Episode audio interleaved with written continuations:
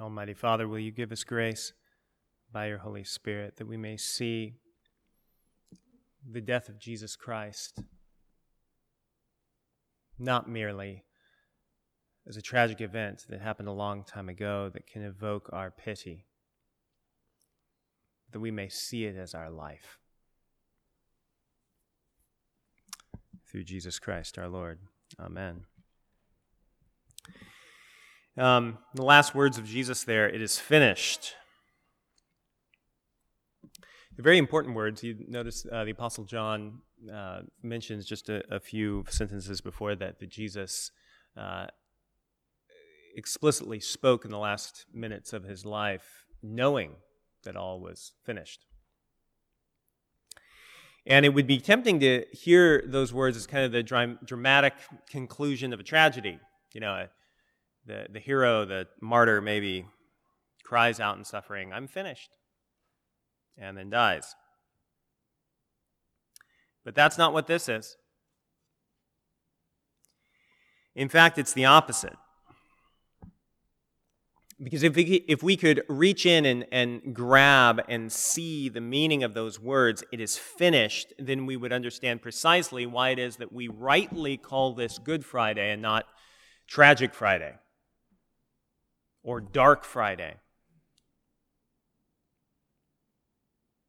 Because despite all the sadness and the weight of this day, the darkness of this day, which is all appropriate, nevertheless, uh, that those words, "it is finished," is is not the cry of defeat; it's the cry of victory.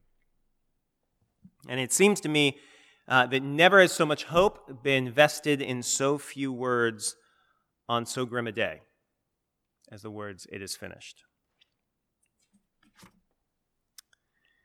And to kind of put it in context, go back just in your mind, recall the grand story of the Bible. You remember in the very beginning of the Bible.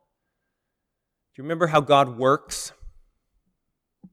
He, he works, he, uh, he works hard, he, he gets things done. He creates everything in six days, which is pretty good. And then on the seventh day, God rests. And God rests not because he's tired, um, it's not a work life balance thing. Um, he rests because it's done, it's accomplished, it's finished, it's just right.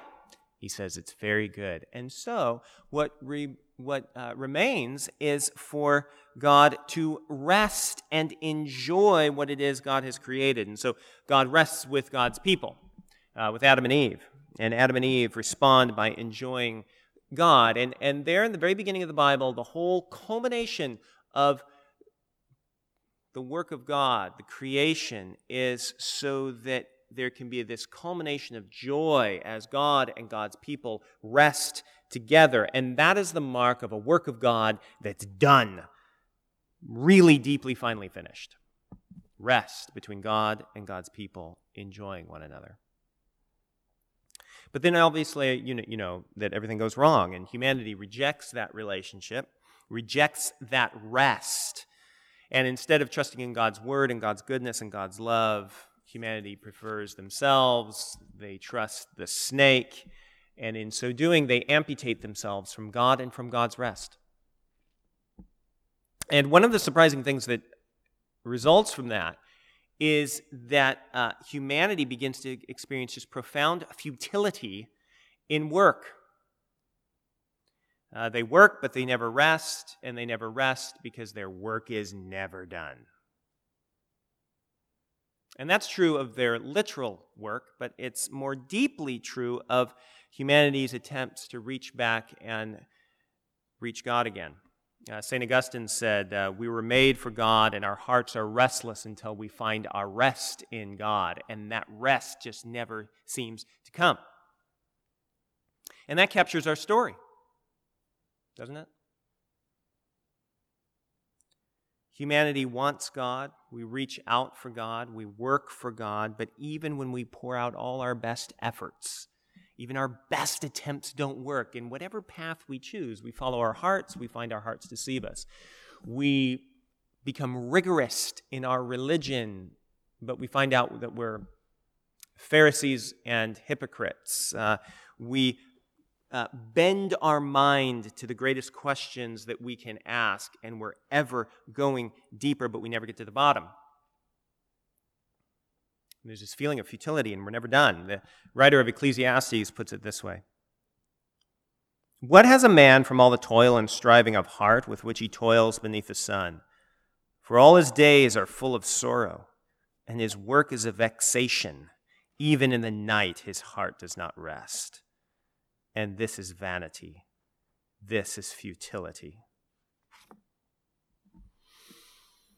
You ever had trouble sleeping? We work and we work and we work, and we do many great things. And yet, we're never finished.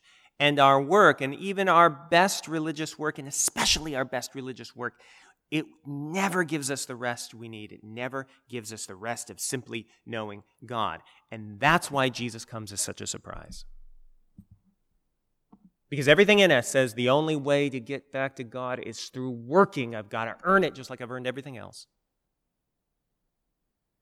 But then we meet the God of the Bible. And one of the striking things about the God of the Bible is that God is always working on behalf of his people. You see that in the Hebrew scriptures, but you see it preeminently in Jesus Christ. Because Jesus is fully and perfectly God and at the same time fully and perfectly human. And therefore, when Jesus works, he works both as human and as God. And as God,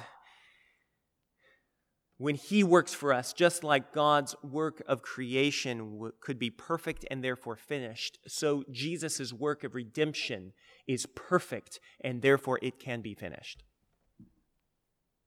And on the other hand, Jesus works as humanity, and therefore, in a remarkable and mysterious way, his work can count for us. His work of obedience can count for us, but above all, his work of dying can count for us.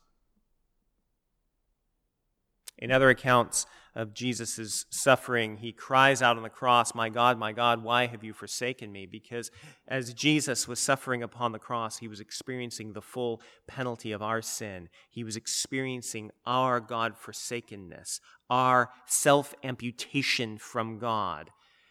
And he did that in order that everyone who had forsaken God could be pardoned, receive amnesty, receive total forgiveness so that the same God who created all things and therefore could be finished and could rest, that same God now toils upon the cross for the redemption and the forgiveness of his enemies.